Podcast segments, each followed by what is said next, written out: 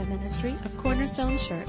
You can listen to this and other messages on our website at www.corner-stone.org or by subscribing to our podcast.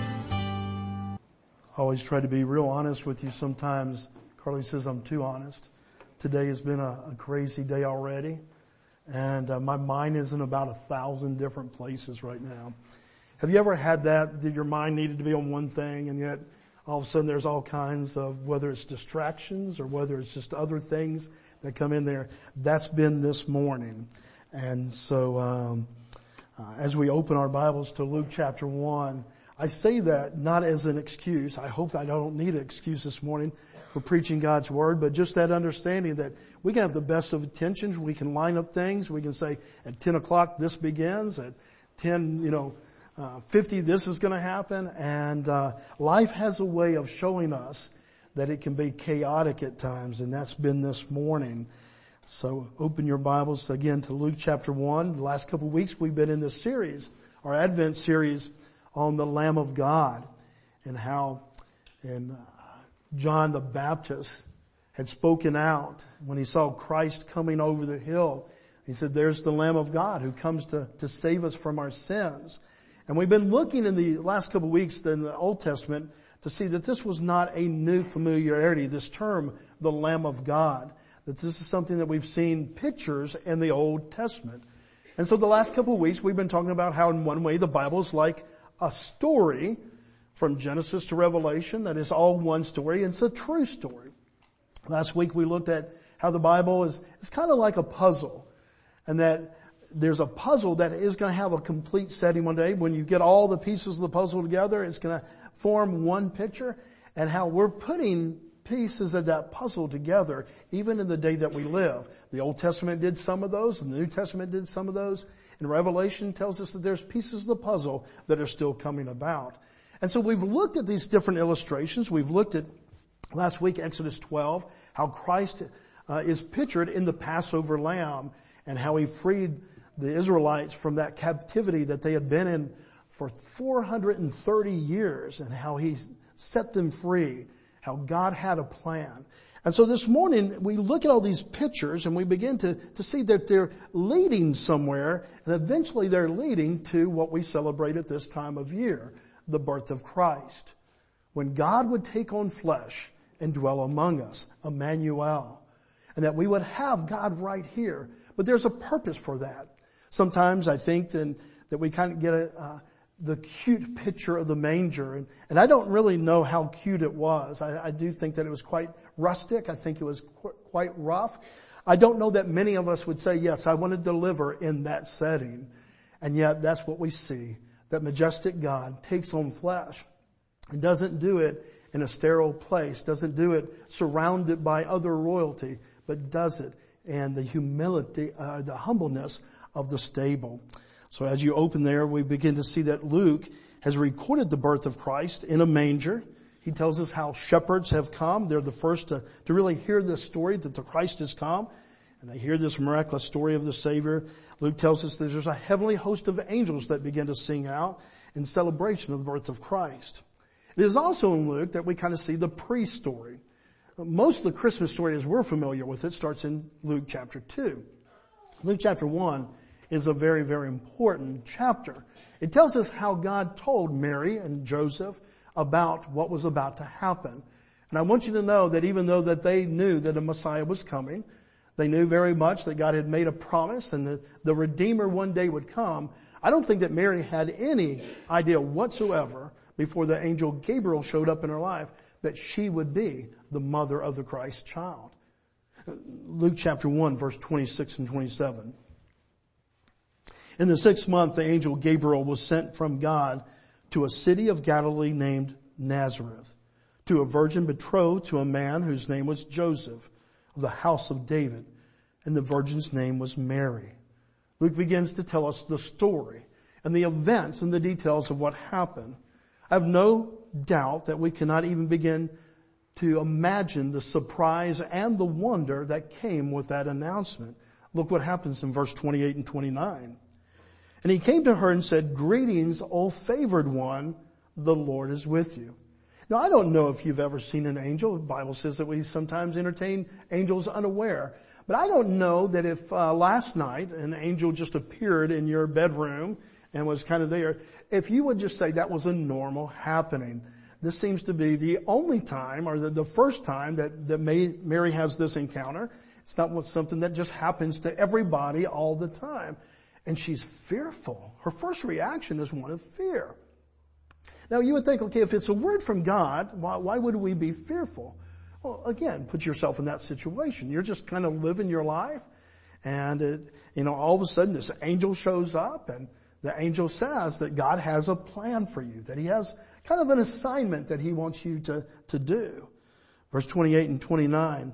And he came to her and said, greetings, O favored one, the Lord is with you. And so even though he's saying this, that God is with him, look at verse 29. But she was what? Greatly troubled at the saying and tried to discern what sort of greeting this might be. Now again, let's just put ourselves in that situation. Have you ever felt that God wanted something for you and from you? Not, not to, to earn your salvation, but just that He had a purpose for your life. But we often refer to that God has a plan for your life. And, and sometimes we, we have that like a cloud and just, you know, we can't even make out what we're supposed to be doing tomorrow. Other times God begins to get very specific.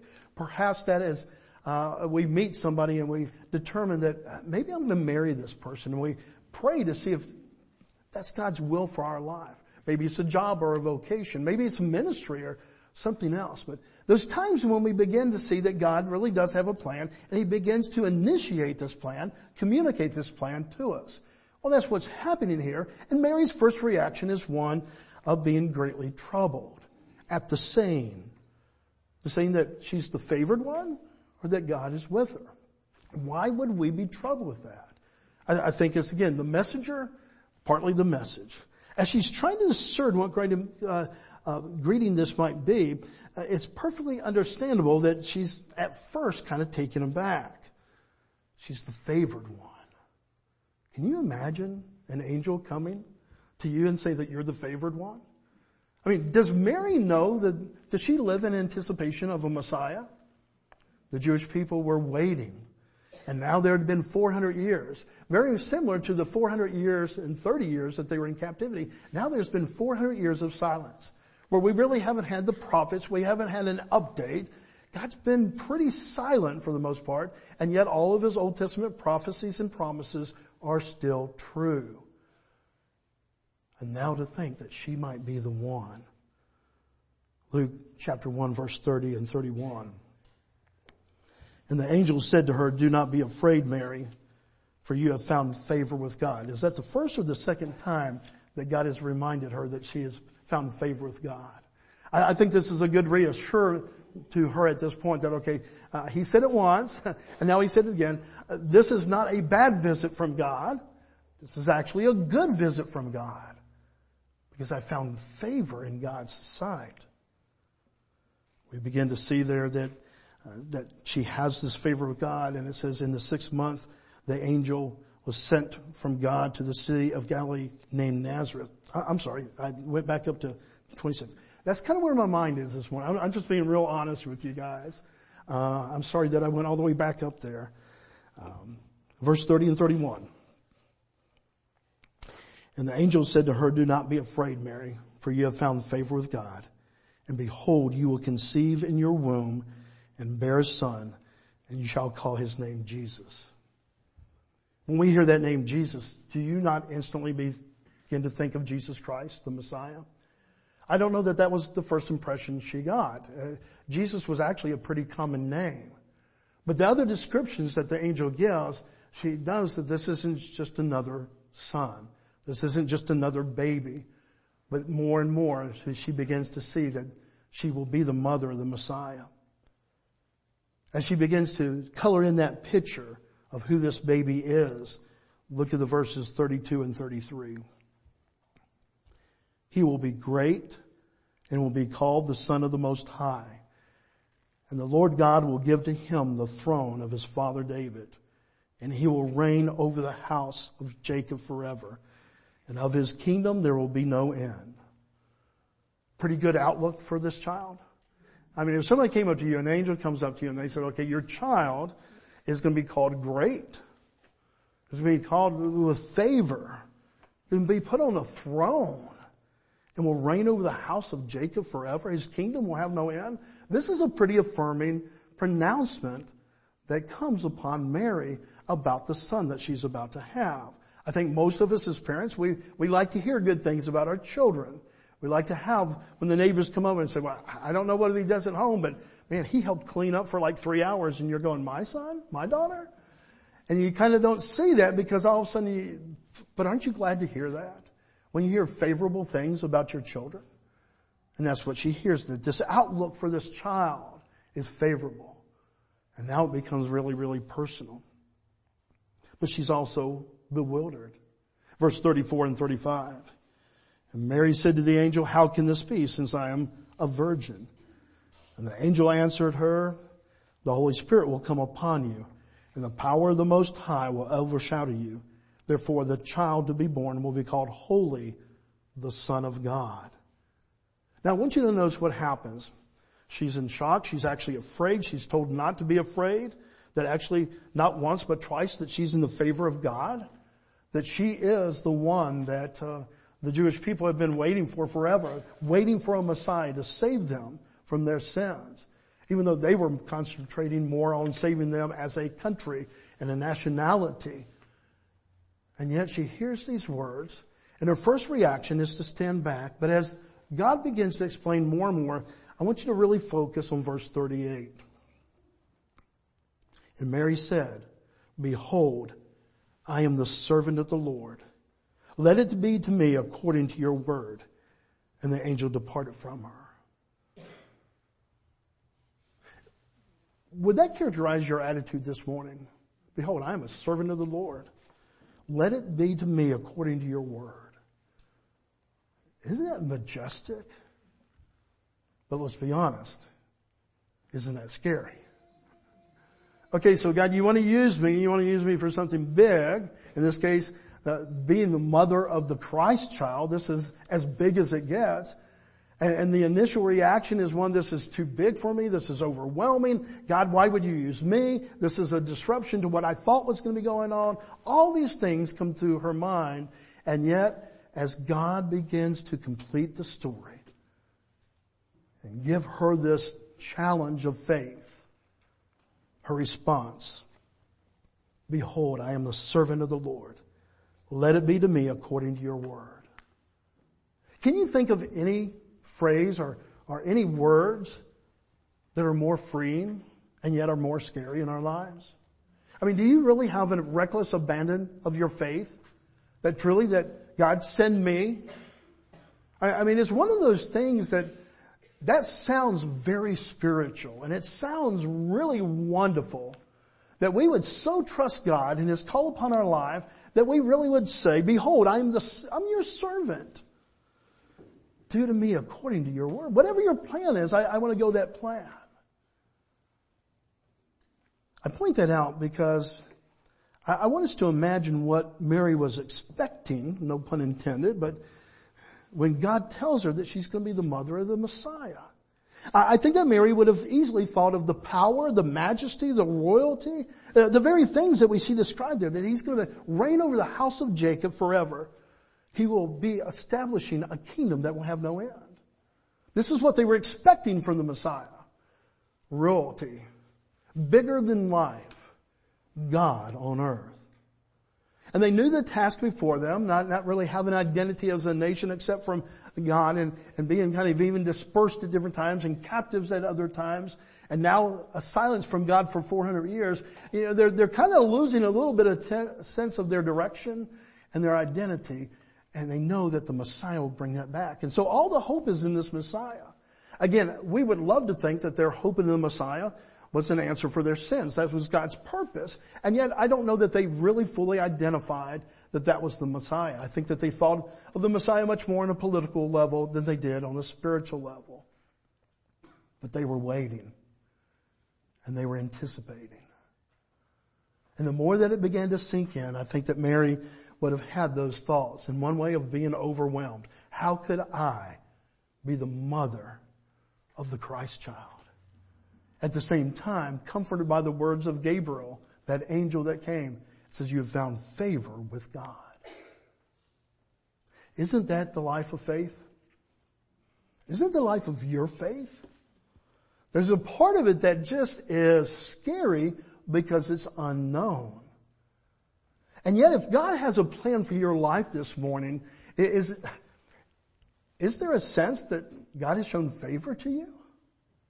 Is there a sense that if He says, okay, this is what I want you to do, Radley, this is what I want you to, to do.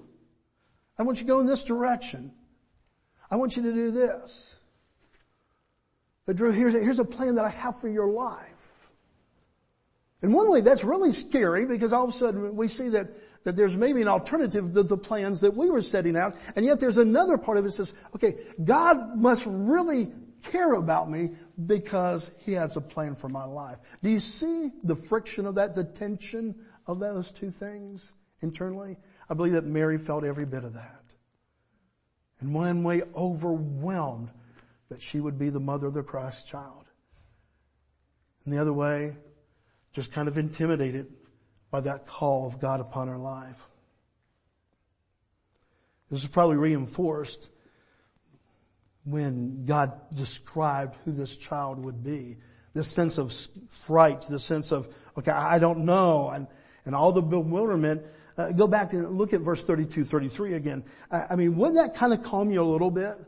When he doesn't just say, okay, you're going to be the mother of the Christ child, but he describes the Christ child. Look at verse 32 and 33 again. He will be great, will be called the son of the most high, and the Lord God will give to him the throne of his father David. David was the most famous king that Israel ever had. And he will reign over the house of Jacob forever. In other words, the covenant that God had promised for centuries is coming forth. And, and, and his kingdom will be, uh, and of his kingdom there will be no end. Question for you this morning. I have two questions for you. First question. Is this an accurate description of Christ. Verse 32, 33. Is that an accurate description of the Messiah, of Christ, of Jesus? Okay, now turn to Isaiah 53. Centuries before Mary heard these words from God, God revealed to another man, the prophet Isaiah, God's man, who was there to, to, to receive the message of God and, and put the message of God out to the people of Israel and he heard about a coming Messiah. And God tells uh, Isaiah about this prophet that's going to come, and, and look at the description that he gives to Isaiah. Isaiah 53, starting with verse 2. For he grew up and before him was like a young plant. And like a root out of the dry ground, he had no form of majesty that we should look at him and no beauty that we should desire him. He was despised and rejected by men, a man of sorrows and acquainted with grief. And as one with whom men hide their faces, he was despised and we esteemed him not. A little bit different from the description that the angel gave to Mary. So God gives this message to the prophet Isaiah saying, okay, here's who your Messiah is going to be. I mean, let's be honest. If we want to pick one of those two, do we want the rejected guy, the guy who's going to be the, the man of sorrows, or, or do we want the one who's going to be sitting on the throne? Well, do we want royalty? Do we really, you know, let's just be honest with ourselves. I mean, do you want your God to be more of a lamb or more of a king? When we read Further in Isaiah, we see that it even actually gets darker. Look at verse 4 and 5. Surely he has borne our griefs and carried our sorrows, yet we esteemed him stricken, smitten by God, and afflicted. But he was pierced for our transgressions. He was crushed for our iniquities. Upon him was the chastisement that brought us peace, and by his wounds are we are healed from, from a parent's perspective. What if you hear these words of your child? that he will, she will be despised and rejected and pierced and crushed. But God's not done yet. He, he reveals more to Isaiah. Look at verse 7. And, and by the way, it doesn't get better. He was oppressed and he was afflicted. Yet he opened not his mouth like a lamb that is led to the slaughter and not a sheep, and, and, and like a sheep that before its shearer is silent. So he opened not his mouth. Question number two for you today. Is this an accurate description of the Messiah? Could, could they be more starkly different?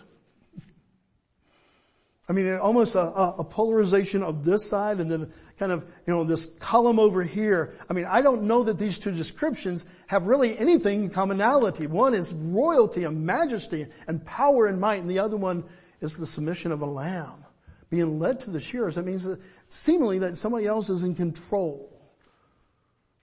And afflicted and rejected. I mean, which one do you want for your child? Your son will be great, son of the most high, sitting on the throne, a kingdom that will never end. I mean, let's be honest here. We want, folks, would you not agree that even though we're not married, that we want the King Jesus? And he is. And he is. But God knew that we needed the Lamb Jesus. And he is. Look at Isaiah 53, 6. All we like sheep have gone astray. We have turned everyone to his own way. And the Lord, and when we see the Lord in the Old Testament in capital letters like that, it's meaning God the Father. And the Lord has laid upon him the iniquity of us all. Here's the real beauty this morning. This King Jesus is willing to be the Lamb Jesus. And we ask ourselves, why? What's the motivation here? Because he's got three stripes on the shoulder already, and this will give him his wings, and this will give him the fourth, or, or, or further, you know, advancement with the Father. No, he is filled with glory. He's the creator of all things. There is nothing that Christ accomplishes for himself in glory by becoming Lamb Jesus instead of King Jesus. There's one motivation, and we found it right there in verse 6, that we like sheep have gone astray, and we have turned every one into his own way. And so God has a plan. He will send his son, and he will lay upon him the iniquity of us all. King Jesus is who we want. Lamb Jesus is who we need, folks. And he is both. Please don't hear that I'm taken away from this majesty and this might. The glory of God upon Christ. When we see it, He is majesty. He is, he's everything that the Bible says that He is. I mean, go back to verse 4 and 5.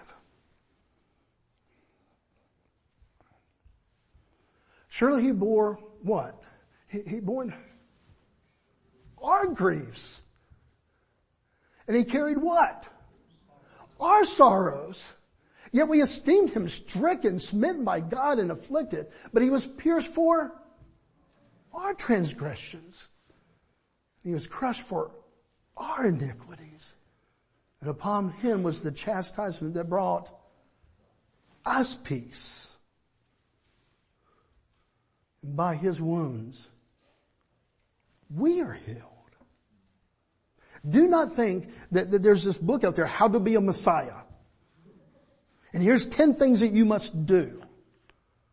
And that somehow Jesus gets this task list of 10 things so that he can work his way up from a really good man or a very special person to becoming the Messiah. He was the Messiah. He is the Messiah and he will always be the Messiah. He is the King of kings. He is the Lord of lords. He always was. He always is. And he always will be. Folks, this king becomes a lamb, not so that he can go to the next level of advancement. He, this king becomes a lamb for one reason. Because I was a sheep that went astray, and you were a sheep that went astray. That's the Christmas story, guys. That's the Christmas story.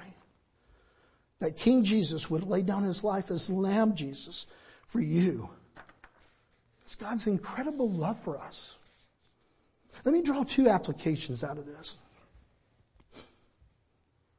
First, if you've never trusted the work of Jesus, in your personal life to, to, to make you right and righteous before a holy God? Would you take these texts this morning? Would you take this message this morning?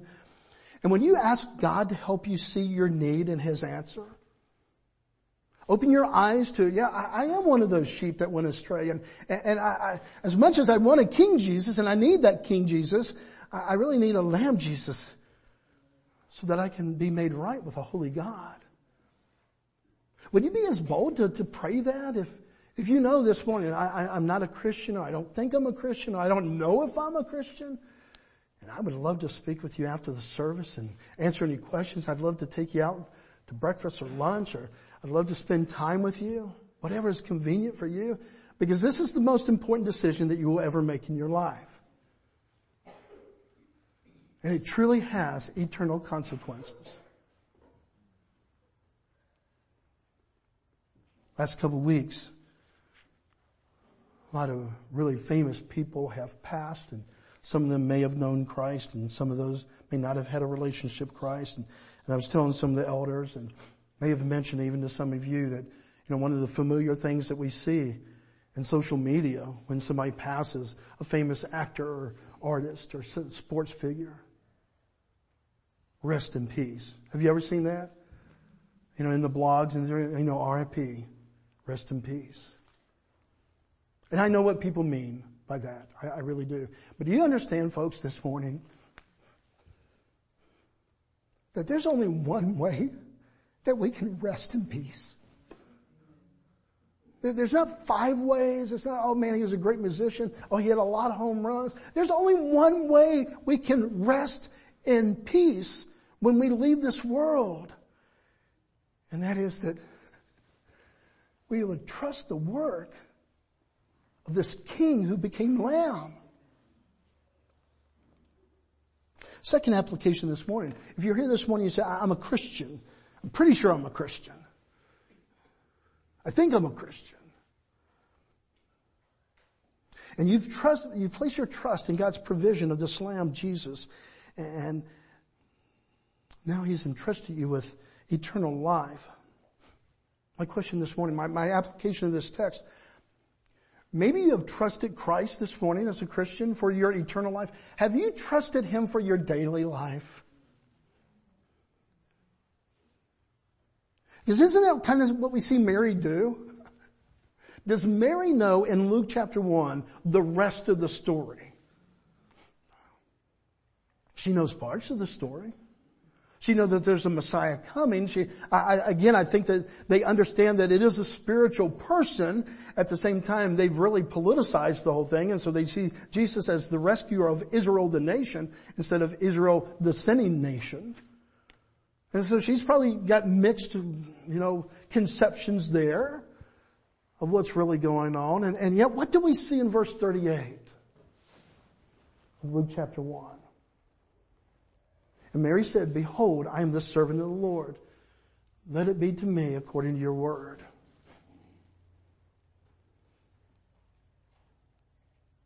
That, that, that's heavy, guys. That's not just saying, okay, I'm a Christian and, and I think I'm going to go to heaven one day. And, and I, I'm trusting Christ with eternal life because he paid for my sins and, and now I can go and be with God forevermore. That's great. We do not make less of that. But this morning, the application that I see there in Mary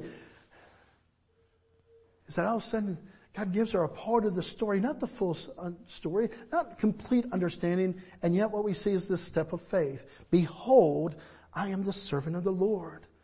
Let it be to me according to your word.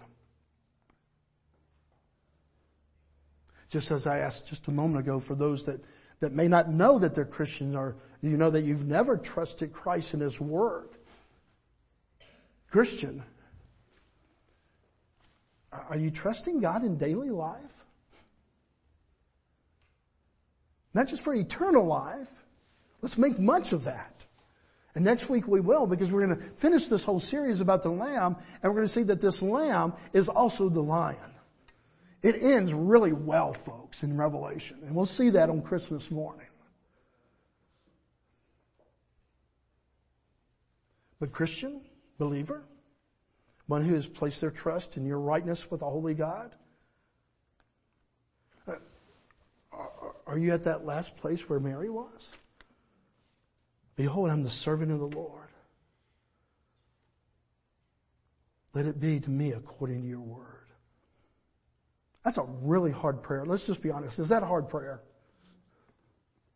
I give complete authority of my life. I, I, I give complete direction for my life. I give, complete calling upon my life. I, I give it to you. Behold, I give it to you. You work your story, God, now through me. What an amazing testimony. And I pray that we are challenged with that testimony in our own lives this morning. Let's pray. Father, we love you. We thank you. And Father, this morning we see uh, two accurate descriptions of your son. Father, that he is in that lineage of David and Father, he is going to rule over and does rule over all things. Father, that he has complete authority and that his kingdom will never ever end. And Father, we agree this morning that that is an accurate description that Gabriel gave to Mary as she anticipated what the rest of her life would look like, what, what God was doing when He called her to be the mother of the Christ child. But Father, as we go centuries back, we see an entirely different picture, description of this Messiah. One that really doesn't have any sense of royalty, doesn't have any sense of sitting on a throne, but Father, just the opposite. That it would be a life that would be despised and rejected, wounded, pierced, but there was a purpose that you were working out. So that all of us, Father, sheep who have gone astray, that we might have a way to, to stand before you in righteousness. Not a righteousness of our own, but one that was made by this Lamb of God. So Father, today, will you help us to grasp that in our lives? Father, will you allow us today, if we're not a Christian, will you open our eyes, Father, through your Spirit to, to show us our need for this Lamb? And Father, for those this morning that said, yes, I am a Christian, and I've entrusted my eternal life with Jesus Christ and His Word. Father, would you move us to, to really say, okay, not just eternal life, but my daily life. That we would be as bold as Mary was to respond in faith and say, behold, God, I'm yours. I'm here as your servant. Use me, Father, in your great plan. We love you, Father. We thank you. And Father, we end this worship time and this study time was singing this song, Father, that reflects the King coming to be a lamb.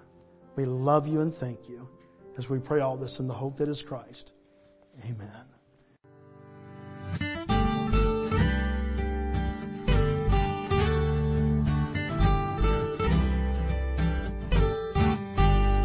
Thank you for listening today. We hope this message was a blessing to you. To learn more about our church or our media ministry, you can visit us online www.corner-stone.org or find us on Facebook.